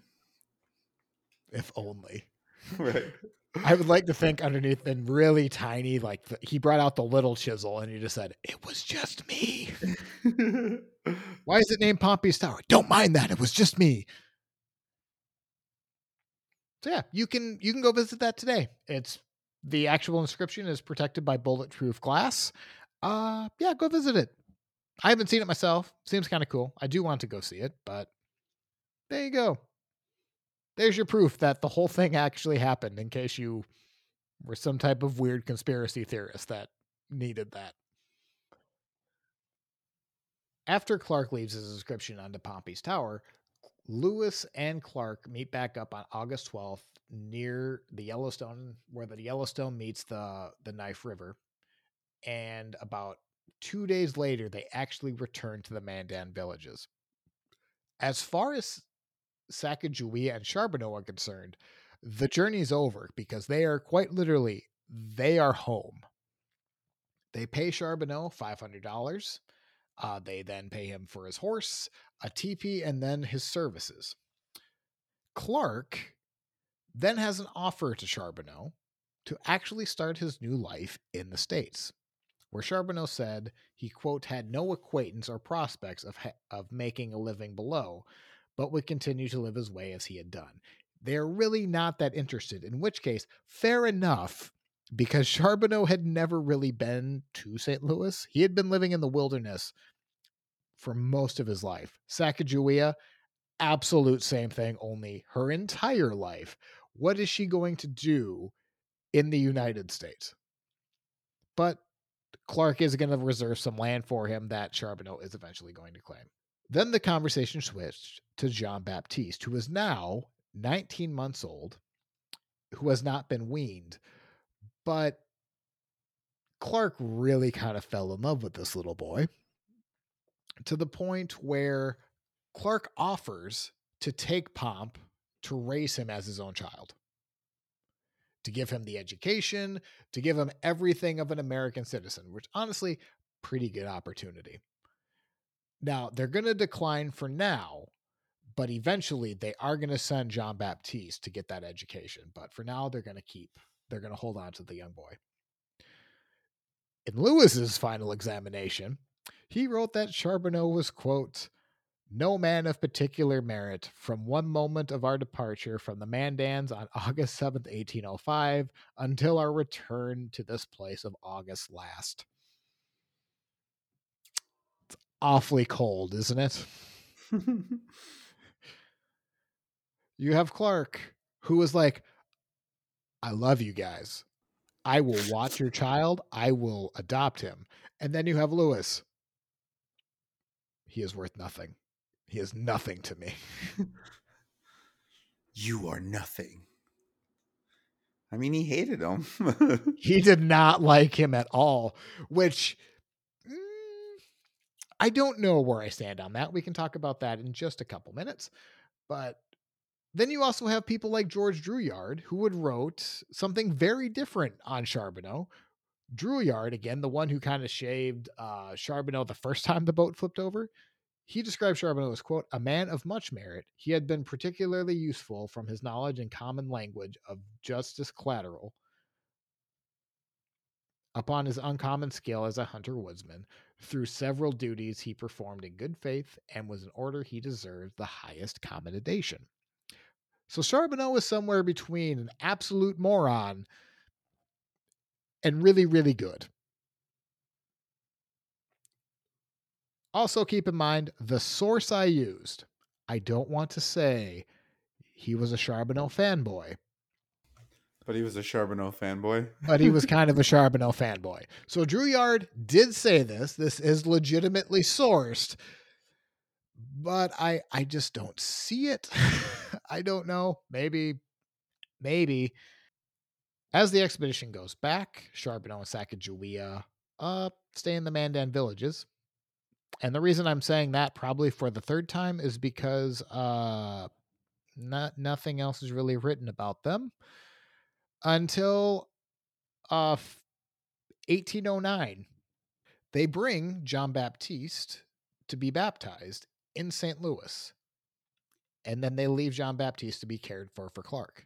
They then head back up the Missouri River to live near the Mandans, where the couple gives birth to a daughter named Lizette, a woman only identified as Charbonneau's wife, but is believed to be Sacagawea, then dies 3 years later. Dang, I didn't see that coming. Real quick. So she was 15, 22, 23? She was about 25 years old. She died, supposedly, at Fort Manuel in modern-day Millbridge, South Dakota. It's said that someone died. Again, they just said Charbonneau's wife. Now, if you remember... He had two wives, but they didn't say which wife it was. It is believed it was Sacagawea, but she died of a putrid fever on December 20th and was described as, quote, a good woman, the best in the fort, and was 25 years old. However, quite easily, many people don't buy it. They believe it was the other wife. So depending on who you want to believe, Sacagawea either died at 25 or she ended up living among the Comanches with another family, and then the Shoshones, and then died in Wyoming in 1884. A little bit older. You know, just 80-something years old. We'll never know. Really close. You really won't. I think she died. What happened to John Baptiste? Or will we get that into Clark's episode? I do have some of that in Clark's episode, but there's really not much. Jean Baptiste ended up being kind of an explorer. If you go with the second version, he actually outlived Jean Baptiste for a while. He ends up being, I believe, I'm trying to remember back. I also lost the copy of my source too. So the source that I've been hammering this whole time, I can't find that. That's about the only thing written on Jean Baptiste. If I remember right, he became a trader, kind of followed in his father's footsteps, and I believed he died around, I believe the Shoshone, so around the Pacific Northwest. And you said Clark outlived him? No, they believe, if you believe Sacagawea didn't die at 25. Oh, then she outlived her son, John Baptiste. Gotcha. But in all likelihood, I think she just died at 25 years old. So quite literally, this is what she accomplished. So real sudden ending to the episode, isn't it? Yeah.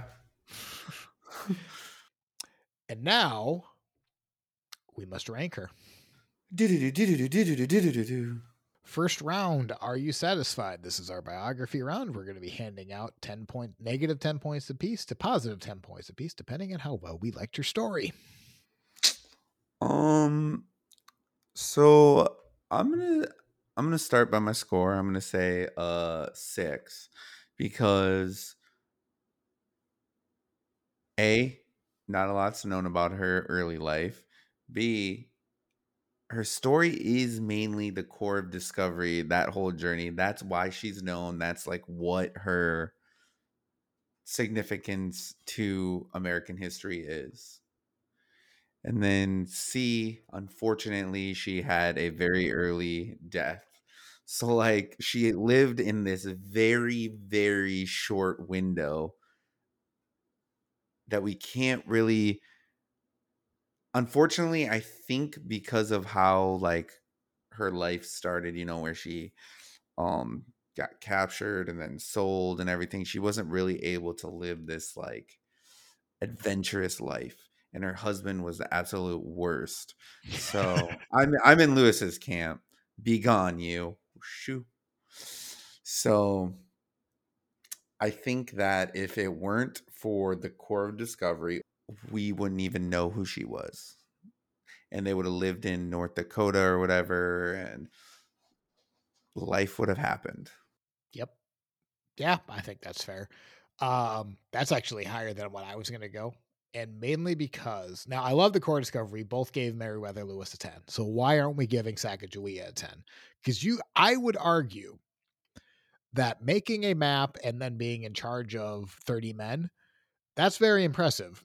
But to be in charge of an infant, which is honestly, that's where all our points are going to come from, to do all of that, but with a child, is incredibly impressive. And it's like this. Another thing, maybe why I didn't enjoy it as much. We saw another side to the story. I mean, we saw another perspective of the story, but it just wasn't. It didn't have the same, I guess, power behind it. Like you said, though, I mean, it's crazy that she even she had to, but why would you bring an infant on this, like, dangerous adventures beyond me? Like, that just proves that her dad or Charbonneau is an absolute trash can. I mean, I get it. It was worth a lot of money. Like, they made what, $500, I think, at the end. Yeah. Was that worth a 2-year journey, though? You get paid $250 a year. She got nothing. Yeah, that's just it. I was gonna say two things. One, I guess it was only a year for her, which doesn't matter. And then two, yeah, she didn't get any of that money, did she?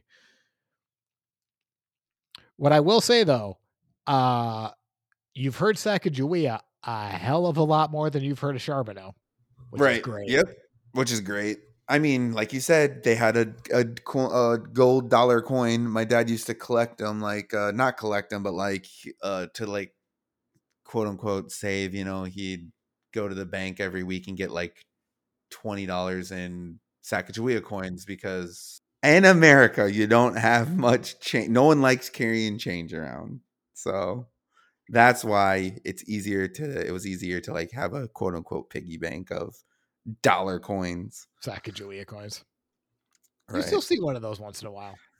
I wonder. Let me Google quick when they stop making them. Yeah, because for sure they're still in circulation, but I doubt they're minting them anymore. They stopped making them in. It says not minted for general circulation between 2002 to 2008, and again from 2012 onward. So they stopped making them in 2002, started back up in 2008, and then stopped again in 2012. Yeah. Which, when you think of it, we don't know what she looks like, so that's just. I mean, the coin is very generic. It's a very generic photo. Right. So, but I will say the baby's on her back. Yep. Baptiste. Jean Baptiste. He's right there. Cool. So as far as the score, I'm going to go 4. Wow. I would argue the feat is just as impressive. It's just, I don't know. I don't know why I'm so sour on it. Probably because of Jean Baptiste. Maybe there's parts of her story that make me feel real icky. Yep. None of it her fault. But no. I can see if people are upset over that score. That's fine. Tell me I'm wrong. Yeah. Just be nice about it. Don't. It's an arbitrary number, but yeah. That brings her overall score for Are You Satisfied to 10. Next round, be sure you are right, then go ahead. This is our morality round. We're going to hand out between negative 10 points apiece and positive 10 points apiece, depending on if, well, we thought she was a good person. I mean, yeah. Yeah, but what evidence is like, yeah. There's nothing that says she was a bad person, but she could have been. I mean, we don't know. I think, like, I almost want to twist this. Maybe I could do it with the next round. I almost want, because, like, personal bravery, right up there. Like, she seemed very calm, cool, collected. I don't think that has anything to do with morality, so maybe this just isn't her round, and I'm trying to ramble to fill up the space, but I'm going to do like a... I mean, I think she was. I mean, she helped save, you know, the journals and the boat and whatnot, have you, but... Is that morality, though? I think we're thinking of the next round. I think we jumped around. Okay. So, as far as, like, was she moral? I'm going to do, like, a 3, I guess. I don't know. Yeah, I put down a 2. I'm sure she was great. There's just really nothing that's known about her. Like, there's not that much. There's no stories that say one way or the other. Right. So, like, well, I don't know though. We should lower it because she did conspire with Lewis to kill her husband. That's right. That has been definitively made. However, it was Charbonneau, so maybe we give her more points because right. Wait, actually, yeah, we got to raise the points. Yeah. All right, I put down a 2 before you even said yours. So overall score of 5. Next round, to hell with the consequences. This is our crazy or clever round. We're going to be handing out negative 10 points apiece to positive 10 points apiece, depending if we thought she was crazy or more clever. Again, I'm going to say like a 3. Yeah. Because, I mean, she had the sense, the wherewithal to like not to stay calm and cool in like really crappy situations. Right. And I also wonder, like, is it... A lot of what she's more of a symbol on the expedition more than she is person, if that makes, I know that sounds harsh, but hear me out. If because she is a woman with a child, does that make her personal, crazy, or clever? It doesn't. It just means she was the perfect symbol of the time. So the score may not reflect what her actual importance was because she's absolute key for that middle portion of the journey, which was the most dangerous point. I just don't think any of our rounds reflect that. Right. Other than maybe, are you satisfied? So right. I don't think there's anything we got if she was crazy or clever. I just don't know if this is the right scoring rounds for her. So I'm going to stick with my 2, which will give her, with your 3, another 5. So going into draw. First, we're going to lock her score. She is at positive 20 points. If she had been at negative 20 points, we would continue to subtract points from here on out. But because she's positive, we're going to continue to add. Next round is draw. How screwed are we if we got into a duel with Sacagawea? 0. I just don't think we would. I mean, she's a child. I'm going to go 0.5. I'm going to go 0.5 just because she had to be mentally tough. So if she's mentally tough, she might be able to, I don't know. Could be. Yeah, that's all I really have, though. She's not really, obviously not intimidating. So no reason to give her a high score here. Next round. Actually, this might be her round. Legacy. How well known is Sacagawea from 0 to 10? I'm going to say like an 8. I think she was. I think she is. I mean, we just looked up her coin quite a bit. Right. Anyone born from, you know, anyone around in, you know, 99 to 2012 should have at least seen a coin. What I will say, she's talked about always with. Mm-hmm. There is no sitting bull coin. Right.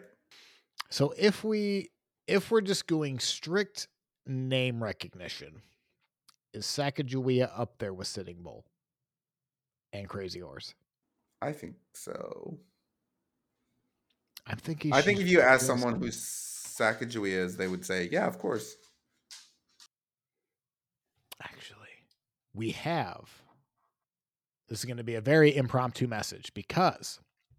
Calling your wife right now. No. Lucy from Tudoriferous has volunteered to be this person for us. So Lucy, if you are not aware, is, it's midnight there. I'm going to ask her later. We're going to give you an update. But Lucy has volunteered to be the default, do I know this person? Because apparently we bring up Britain quite a bit. So I'm going to message her later. Maybe we'll just on the next episode. We'll just say if Lucy. Okay, so hold on. Lucy recognizes her. Let's just put this round on pause for right now. Let's see if she's up, because we're recording at like 6:40 p.m., which means in Britain, it's got to be like it's way later, isn't it? No, it's way later, isn't it? 5 hours. 11:40. She might still be up. Do you need to know how to spell the name? You know me so well. No. So I've sent the message. Probably not going to get done before we get done recording. Actually, when she responds, let's just add it to the end of the episode. Why not? Okay. Yeah. So we'll see what she says. But if she responds in the time that we are recording, we'll let everyone know. So anyway, you give her a good score of 8. I think that's fine. What are some others? So do you think Red Cloud? Do you think she's more well-known than Red Cloud? I do. What did we give Red Cloud? You gave Red Cloud a 4. I gave him a 7. I do think Sacagawea is more well-known than Red Cloud. So by that, I'm going to go 7.5, which is actually higher than what I was going to give. Because I just asked my work group chat if anyone knew who Red Cloud was. Red Cloud or Sacagawea? I'm going to say Red Cloud, because if they say no, I know for a fact at least one of them knows who Sacagawea is. All right. Fair enough. All right. While we're waiting for those answers, right now her score sits at 15.5. Can be updated, though. Next round, death bonus. Does she have a cool death story? And there's some mystery. There's some tantalizing things, but... No. If we're really feeling generous, we go 0.5 because there's a mystery.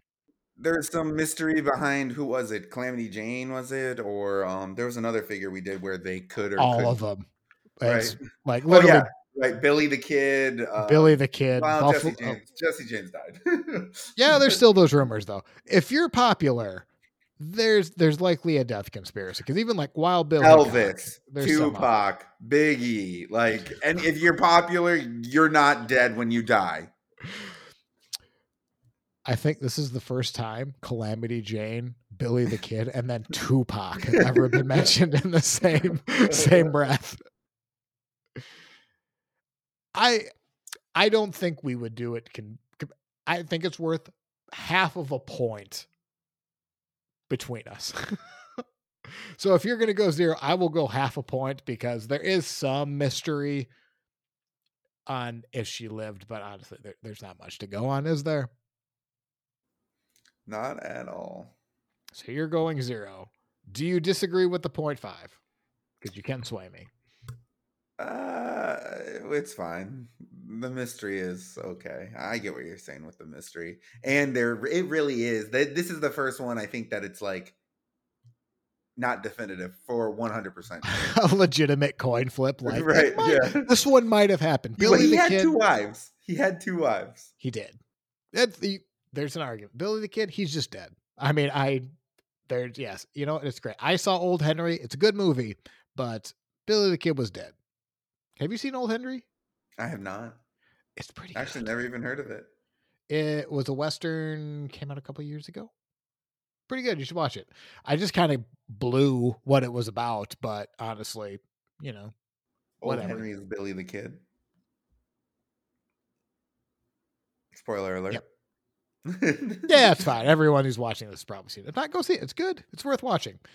Next round, counting coup. Confirmed ish kills and divided by 10. And there's just nothing. That's one thing. 0. So that brings Sacagawea's score to 36.5. 36.5. Which isn't the best score. It's probably one of our lowest, but when you're considering she was 15 to 18 years old, it's a lot higher than I'd do at 15 or 18 years old. Right. So now we need to draft her. As you all know, Eric's going to flip a coin. The winner of the coin toss will get to choose if they draft Sacagawea into their team. Both teams, Eric and I have our 20 people. We each currently have 10 apiece right now. Actually, Eric has 11 because he got Lewis. Yeah, I did. Dang it.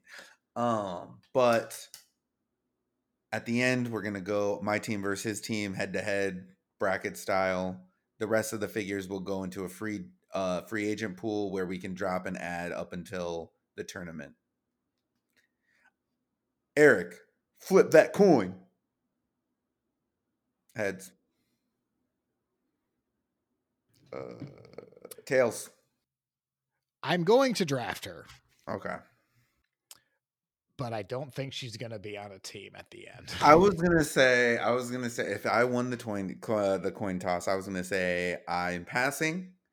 Or if you were going to pass, I was going to pick her up, but say as soon as our teams are filled, she will probably be the numero uno to be dropped. Yeah, which isn't a reflection on her. She did the journey. We loved Lewis. But yeah. I could see her playing a spoiler to someone. Right. And would you you would have to pick. So like, let's just pretend Tenskwatawa has a chance on your team. If I would match up Sacagawea and Tenskwatawa, that's a fair fight in my eyes, or that's the fairest fight I can pick her up for her. I don't know. It sounds like we're being harsh on her, and we're not. It's just, her. She didn't have a lot of time. She was only on the earth for 25 years. And we said it a lot, but like, there's only so many ways you can say she was a teenager with a child and went on an incredibly dangerous journey over the course of a year. Anyway, I think that's all we have in Sacagawea. I was going to do just a small update. I don't think this will matter anything podcast related, but you will notice the website hasn't been updated in a couple of weeks. Well, there's a good reason for that. Eric has been a busy boy over the course of July when he thought he would have a lot more time. Turns out my August is also going to be pretty busy because I'm also transferring jobs. Same company, just a little bit shorter commute for me. Yes, we did it. So, I might not update the episodes. I'm going to try to get stuff updated as I can. Just know, I have to push the website to the background for a bit just so we can keep episodes going out. I still also want to research and do all that other stuff. So, yeah, that's all I have. Remember, if you like what you heard today, go ahead and like and subscribe. Leave us a comment on whatever podcast service you are listening on. We really appreciate it. And you can always check out our website, ranking76.wordpress.com, where you will find a link to all of our social media, our email. You can see the scorecards. You can check out the other episodes you may have missed. We really appreciate it. And until next time. I'm Eric. And I'm Matt. Hasta luego. Are you just going to say no in a different language every time? A baby.